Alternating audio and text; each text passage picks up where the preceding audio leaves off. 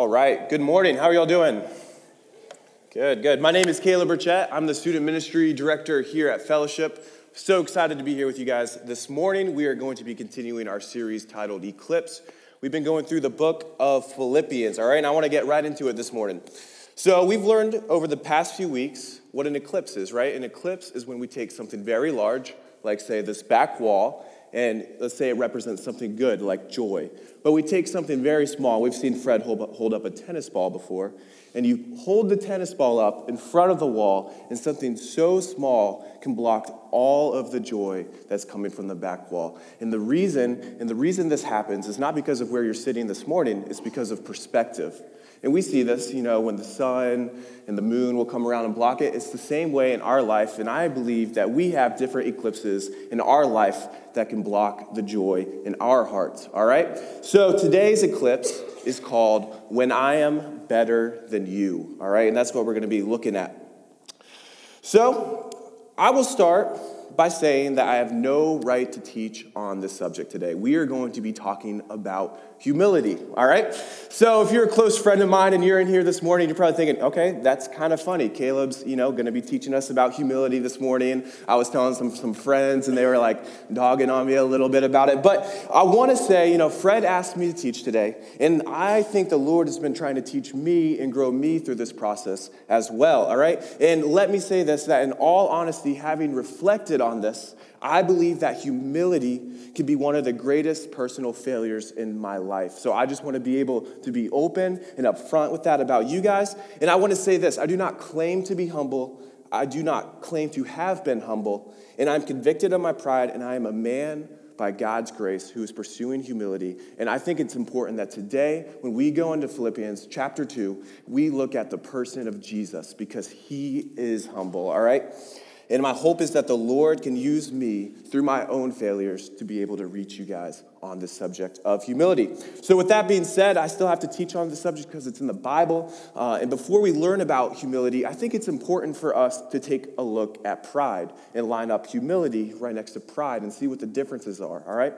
So, I want to go through and list a couple facts about pride. Pride is your greatest enemy, number one. You know, you need to know that pride is your greatest enemy. But in the same sense, on the opposite end of the spectrum, humility is your greatest friend.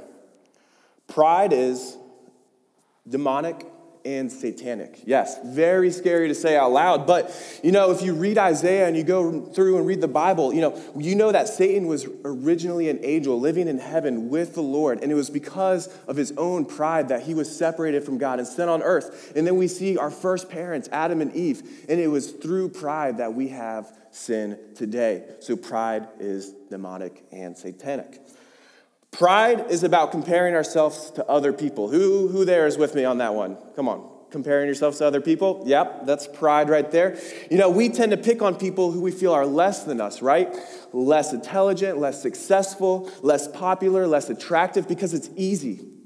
But humility is continually comparing ourselves to Jesus Christ, not other people, all right? And if you struggle with pride, compare yourself to Jesus. And trust me, that will help. You might be the smartest person you know, but next to Jesus, you're not that smart. You might be the most successful person you know, but next to Jesus, you're not actually that successful, all right? So stop comparing yourselves to other people and compare yourself to Jesus. Next, pride covets the success of other people. I'm, I'm here on this one too. You know, when, we, when other people succeed, you know, we become jealous and we envy other people. Uh, and that's why sometimes we'll critique people when we, they succeed. We see people doing great things and we like to find what is wrong with what they're doing and, and point it out to them. And it's because we're jealous, and that comes from pride. But humility allows us to not become jealous over other people, but over the success of other people, but to celebrate it because of what God is doing in their lives and how hot, awesome it is that He's working through them. All right? So to rejoice in it and be glad for God's grace shed upon their lives. Next is pride is about me. Pride is about me. It's about what I want, what I need, what I think, what I feel. It's about what I declare. It's about what I deserve, right? But humility is about Jesus and it's about other people, all right? Humility allows someone to be selfless, whereby, you know, their natural inclination, our own human nature would be to remain selfish. Pride is about my glory. Do you know who I am? Do you know what I've done? Do you respect me? Do you honor me? Do you praise me? Do you like me? Do you want to be like me? Humility is about the glory of Jesus Christ. Instead, it should be Do you love Jesus? Do you know Jesus? Do you honor Jesus? Do you respect Jesus? Do you want to be like Jesus? Next, pride leads to arrogance, cockiness, smugness, and it's repugnant. Pride leads to arrogance, but humility leads to confidence, and confidence in a good way. Confidence meaning I won't deny my convictions. I won't disagree with Scripture. I won't dishonor God. I'm confident in what is right and what is wrong. I am confident in what is true and what is false. And I'm confident in what God has created me to be and what He is doing in my life. All right? And those statements are not arrogance, they are confidence that comes from humility. The point of pride is independence. It's independence. You know, we see this in Satan, I mentioned before, right? Who wanted to be separated because he wanted to be independent. He wanted to be number one. And we see this as sinners in our own lives. We want to live independently from God, doing what we want. Humility is not about independence, it's about dependence. And not just from Jesus. But it's about acknowledging that we're created and He's our creator, and that we are dependent on God for love and grace and mercy, and we are, we are dependent on our fellow brothers and sisters in Christ for the same reasons, knowing, full knowing that we cannot do this walk on our own, all right? They acknowledge their dependence on God and fellow brother and sisters in Christ. Next, pride is backing all of our sin. All of our sin strings from pride. And I believe that's true, that under all sin, pride is right there at the top. And that pride is the root sin that leads to fruit of sin and more sin in our lives, which would mean that conversely, on the opposite end of the spectrum, humility is the mother of all joy. You have pride on one end and you have humility on the other end. And that's what Paul is going to teach us today, this week in our scripture. That humble people are the only ones who truly have the possibility of on this earth being happy, of experiencing joy that we get talking about in the book of Philippians, all right? Pride is something that you and I can achieve in this lifetime. Think about it. Pride, it's all around us, it's in everything we're doing. We can achieve that in this lifetime here on earth right now. We can be proud, we can achieve that objective. Humility is something that we must continually be pursuing, something that we really can't achieve in this lifetime. Humility is not something that we can fully grasp right now on earth. And, you know, that's why we must pursue humility vigorously in every step, all through our life. There's, that's why no one can say, I am proud to report that I am now humble. You know, that wouldn't make sense to say. You can't say it. You can't write a book saying, now that I have achieved humility, here are my seven steps on achieving humility. It doesn't, it doesn't work that way. But all we can say is, by God's grace, I am a proud person pursuing humility. All right? And now the reason we are so proud is because our very nature as fallen sinners is to be proud, to be rebellious, to turn our backs from God. And additionally, we live in a world that absolutely encourages nothing but selfish pride. All right, I want to talk about the world for a second. I mean, the, if you think about it, the entirety of Western civilization, where we live, is all based on pride, not humility. Next time you're listening to an athlete during an interview, or a musician, or a celebrity, or a politician, ask yourself are they advancing the virtue of pride or humility? You know, this goes all the way back to the time of the Greeks, before the birth of Jesus, and all the way to present. We see this. And why, this is why this message, this book of Philippians, chapter 2, is so great for us because we see it throughout the entire Bible, all the way to now in history. And even the cultural narratives and the stories which we see. When we look at our history textbooks, when we're in school, we're in learning, we see that the downfall of man has all come and strung from pride. All right? And my point is this it's not, it's not factual, it's not a hard yes or no. But outside of Scripture, outside of God's Word, the Bible, humility is pretty hard to find. We might see it some places, but humility is hard to find, all right? It is to not be encouraged, it is to not be informed. We don't teach it. Our world, it exists for self help, self esteem, self love, and self actualization. not for humility, not for the love of God and others. So, as we get into today's text, we are going to see Paul reach above the status quo of the world we are living today, above the status quo of the, of the people of the Philippi in the church that he's writing to. And he's going to teach us a great lesson on humility. He's going to give us an eternal perspective on something that we only see in the world where we are living today. All right? So let's turn to the pages of Philippians. If you have your Bible, uh, we're going to be in Philippians chapter 2. If you have the Bible app, you can find today's text under the Events tab. Uh, and if you're using a Bible in the pew, we are on page 816. All right. So today we are going to discover something that is absolutely countercultural, something that is not in the norm of what we have been learning, something that we do not see in today's standard, in today's world. And this is what it is instruction on humility. Paul gives us a great exhortation through this passage, an encouragement, an instruction regarding humility. In Philippians 2 1 through 11, that's where we're going to be today. It is the centerpiece of this book. We've been doing the series Eclipse. We're going through the book of Philippians. We are at that halfway point. We are right in the smack middle of the book, all right? And everything leads to this passage and flows from it, all right? And furthermore, it is one of the most, if not the most significant passages of the New Testament when you are looking at the character and the person of who Jesus Christ is and what he has done for us. So, this is a very exciting piece of scripture, and we're going to start with the first four verses of chapter 2. Um, a little context Paul is writing to his friends at the church of Philippi, whom he had not seen in four years because he is under house arrest. All right? So, read with me Philippians 2 1 through 4. It says, So, if there is any encouragement in Christ, any comfort from love, any participation in the Spirit, any affection and sympathy. Complete my joy by being of the same mind, having the same love, being in full accord and of one mind. Do nothing from selfish ambition or conceit, but in humility count others more significant than yourselves. Let each of you look not only to his own interest, but also the interest of others. So here's Paul's first point, verses 1 through 4. Nothing builds a church stronger and more sure than humility.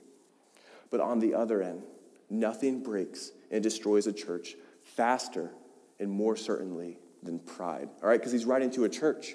You know, and you know, as a leader in the church, you know, I see this, and, and this church is just like every other church very frail. You know, we are strong at heart, and I believe that this is a healthy, growing, incredible church, incredible body of Christ to be a part of. But we are frail nonetheless. You know, we see this all across America. I'm not just talking here at fellowship. Um, but health is gained so slowly, but it can be lost so quickly. All it takes is one prideful mistake. And over Christmas break, one of my friends from college who was visiting into town, you know, he asked me a question, and he said, he said this, Caleb, you are young, you are fresh out of college, you took your dream job, you are playing a part in a growing ministry, and you live in a beautiful city. How do you remain humble? And I didn't know how to answer, and that was because of my own pride. I, was like, I just kind of brushed it off. I was like, oh, you know, you know, God works in the ways, you know, blessed, whatever. But I didn't know how to answer, and you know, I later reflected on this question. And just recently, when I was, you know, preparing for this message today, you know, I think I found my answer. I am a kite, and Jesus is a hurricane. I read it online. Probably found it on Pinterest. I am a kite and Jesus is a hurricane. All right? So think about it with me. Sounds dumb, but it would be ridiculous for me to boast on my own ability to fly, right? Because in a hurricane, even a broken, frailed, failed, ripped apart kite can still fly pretty well. It can still fly through the sky, even at its worst point. And I believe what has happened is that Jesus has showed up like a hurricane in my life when I was not ready. And nothing happening in my life was of my only of my own doing. It was only through the grace of God. Paul says in this text, he says, pride works itself out. But then he goes on to say, in rivalry and conceit, all right? Rivalry meaning you're in competition for resources, status, jobs, title, right? Rivalry with other people. But conceit meaning you're jealous of other people. And where, with the context he's writing, he says you're jealous of other people in the church. He's writing to a church. He's not writing to the secular world and our businesses where we work. No, he is writing to the church, the bride of Christ. And this is a Christian warning for the church. So Paul says, do nothing out of rivalry, do nothing out of conceit. Rather, the church must have a posture of humility. And humility, he defines for us as this. In humility, count others more significant than yourselves. Let each of you look not only to his own interests, but also the interest of others, the people around us, our brothers and sisters in Christ. So basically, Paul is saying proud people only care about what they care about. Humble people think of others. Proud people think of themselves. And he's telling us, he is instructing us to not be proud where we are sitting today. All right, and Paul says that the humble people are given this insight of God where they have a broader perspective. All right, we've talked about eclipse, we talked about depending on your perspective, this joy could be robbed because it's covered by something dark. All right, they might have been covered, their eclipse might have been covered, but Paul in his writing today is trying to change the perspective of the people of the church. All right, and here's the deal he's writing to these people and I think this is us sometimes, you know? Sometimes I think in a church, and I know this for myself, we can be single issue voters who only care about our campus, right? You might be going to Weaverville and you're like, you know what? I don't care about Fellowship Asheville anymore. I'm only about Weaverville now, right? Or you might only care about the service you go to. I go to 1045. It's way better than 9 o'clock, right? Or you're a leader and you only care about your mission. You only care about the ministry you're working in. That'd be like me saying, you know, I'm, you know, I do student ministry here. I only care about student ministry. I only care about Sunday nights. I don't even show up on Sunday mornings, right? So we have these prideful thoughts. We care about our gifts and our feelings, and we want our needs and demands met. But Paul is saying, no. Who cares about everyone else? Do you know who I am? That is Jesus. He is saying, stop caring about yourself. Look to the one who gives us grace. All right? So, yes. This doesn't mean you'll always agree with the leaders and the decisions being made and things happening in the church. But this doesn't mean you sort of quietly, passively push it away either. But it does mean that your methods and your motives, and your tone and your tactics, and your attitudes and your actions count. Everything you do counts for something, and the ends don't always justify the means. You know, I would have been someone up until very recently in my life, very recently in my life, I would have said, well, you know, I know my tone was bad, and I know my tactics were bad, and my attitude was pretty poor, and my actions weren't that great, but my objective was good. So don't the ends justify the means? But Paul is saying, no, it's the motives and the method and the mission. All three count. Everything about our decision, about our minds, about our thoughts count towards the mission, all right? And you, you know, and this is and this is the conclusion that I've came to, that you can't pursue a good thing in a bad way and expect God to be well pleased. You can't come to church with the poor motives of what things are happening, and you can't expect God to be well pleased. All right? In addition to a good cause, you must have the humility to go about it in a good way. Now, the only way we can truly, continually see our pride is to look to Jesus so I, I would ask you this take this time for yourself, just one second. In your mind, say, Am I humble am I, or am I proud? Am I humble or am I proud? It's a trick question because we must all say, I'm proud. Rephrase the question for you Are you pursuing humility or not? See, that's the question we should be asking. That is possible. It is possible by God's grace to be pursuing humility.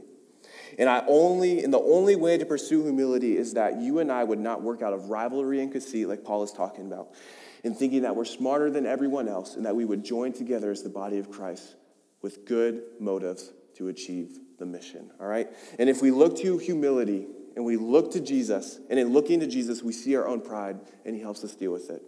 That is humbling. All right, so we're going to continue. Verse 5 through 7. Paul is going to lift up Jesus as the humblest person who has ever lived or will ever live. Follow along with me. Verse 5. It says, Have this among yourselves, which is yours in Christ Jesus, though he was in the form of God, did not equally with God a thing to be grasped. But he emptied himself by taking the form of a servant, being born in the likeness of men.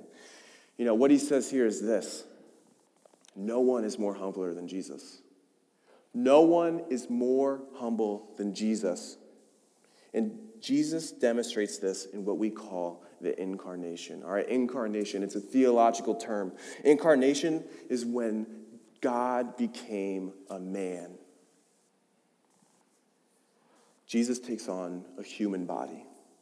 And what he's saying here is that in becoming a man, Jesus is the most humble person who has ever lived because Jesus is God. I mean, become a man. Jesus became a man. I mean, seriously, y'all, think about this. Our creator, the one who created everything in the world we live in, entered into creation. Timeless, eternal, forever, entered into time. Omnipresent, everywhere, entered into a place. Jesus was in one place now. Seated on a throne, chooses to be born in a barn. Surrounded by angels in glory, comes to be disrespected, mocked, and abused by sinners. Living in heaven, comes to live in poverty on earth and to suffer as the man of sorrows. Are you kidding me? Jesus was the humblest person to ever live because he entered into the body of a human, all right? And what Paul is saying is that in Jesus, the humblest person who has or will ever be, and we are not saying that Jesus ceased to be God when he became a man. I want to get that clear. You know, rather what he said is that he set aside his rights and chose to become a man. And he, he set aside the rights to always to have his divinity, his divine attributes. It doesn't mean he didn't still possess them. You know, we, see, we saw Jesus perform many miracles, but he didn't always access them like he used to. And while on earth, Jesus was still God. He was worshiped as a God. He declared himself to be God, and he forgave sin and performed miracles, which only God can do. But Jesus was still on earth as a man in the body of a man. But God does not grow and change, and so Jesus set his divine attributes to the side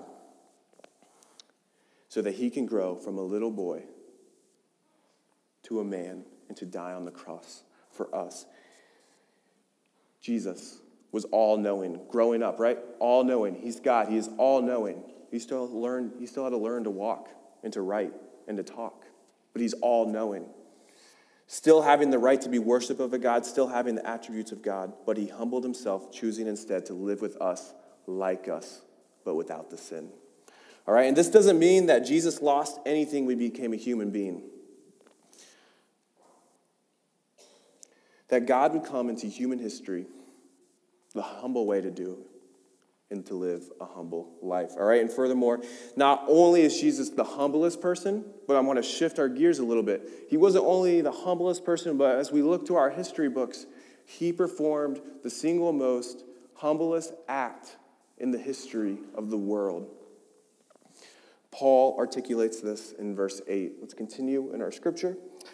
It says, verse 8, and being found in human form, he humbled himself by becoming obedient to the point of death, even death on a cross.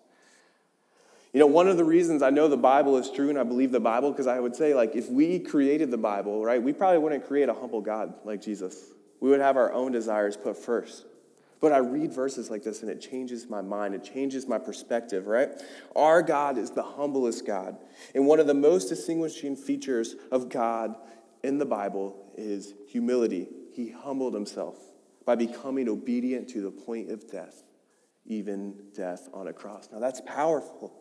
And here's what Paul is saying Jesus is the humblest person. And his death on the cross is the humblest event and act in the history of the world. And practically, this is what it means for me personally, and probably for y'all too. I murdered God. In my own pride, I murdered God. Because when Jesus went to the cross, he died in place for me, and he died in place for you. Romans 5 8 says it this way But God shows his love for us that while we were still sinners, Christ died for us. God left glory and came humbly to earth. God left his throne and was born in a barn. God left being worshiped by angels continually to be disrespected by people like us.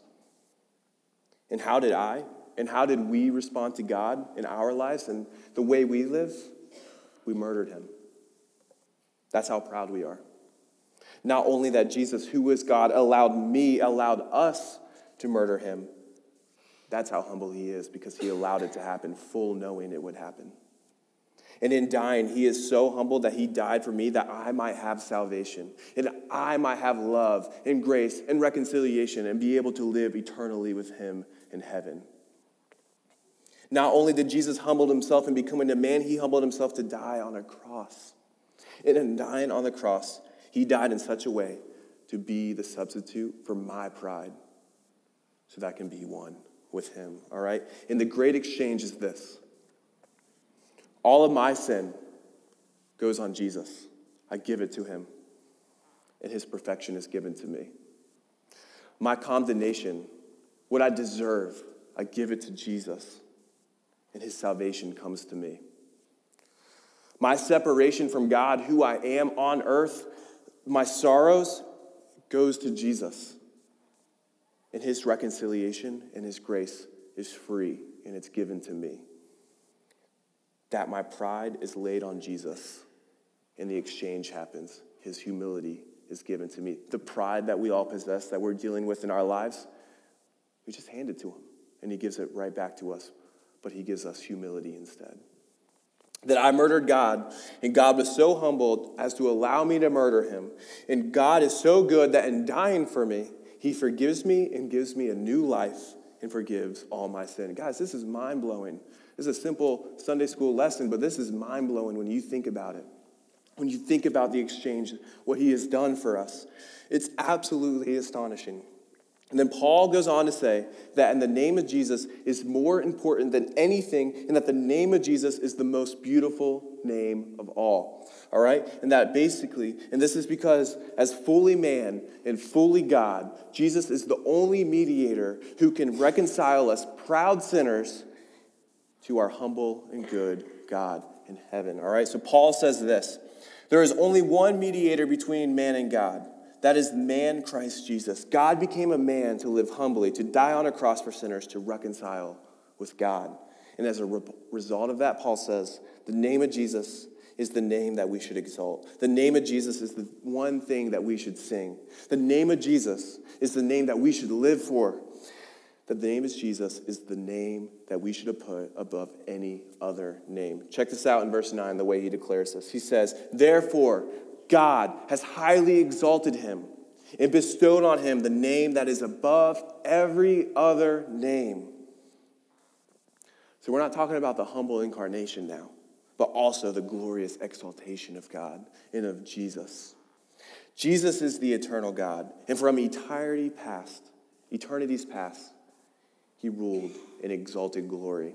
He humbled himself and came into human history for life, death, burial, and resurrection, having achieved salvation through his death on the cross, having conquered sin, and still loving us. And then Jesus ascended back into heaven. All right? So today, if you and I were to see Jesus, we would see him exalted in glory because of this, because of his humble act. We would see him as Revelation does seated upon a throne, ruling over all. And if you're here and you don't know who God is, his name is Jesus, and this is what he's done for you. Today is a great day to consider a relationship with him, to reconnect with God, because he loves you. This exchange can happen at any moment, all right? And at the name of Jesus, every knee should bow in heaven and on earth and under the earth, and every tongue confess that Jesus Christ is the Lord and Savior. Jesus is the greatest name. And this is powerful because we see this in verse 9, right? But a little history lesson. In the day where Paul is writing, the greatest name was Nero. He was the Roman emperor of the time.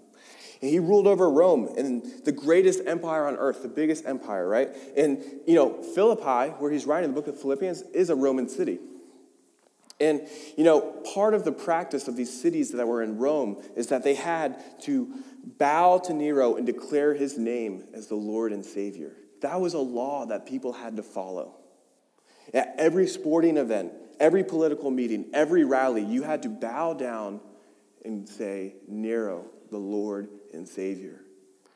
So anytime the citizens gathered, they would bend their knee and they would raise their voices to declare that. And Paul is writing to these people who are having to deal with that. Paul is in prison when he's writing this because of this very reason, all right? And Paul says, There is a name that is above every other name.